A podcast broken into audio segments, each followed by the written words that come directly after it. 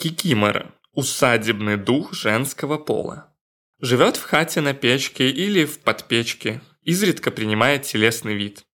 В отдельных районах Беларуси ее знают под именем Вещица. Появляясь в доме, она начинала творить мелкие пакости. Бросала и била горшки, мешала спать, стучала в юшкой. Кидалась из подполья луковицами, с печи одеялами и подушками, выдергивала волосы у хозяина, перья у кур, досаждала людям воем, писком, плачем. Однако кое-где Кикимору считали полезной. Она же помогает хозяйке печь хлебы, убаюкивать детей, мыть посуду, ухаживать за скотиной. Любимое занятие Кикиморы – придение и шитье.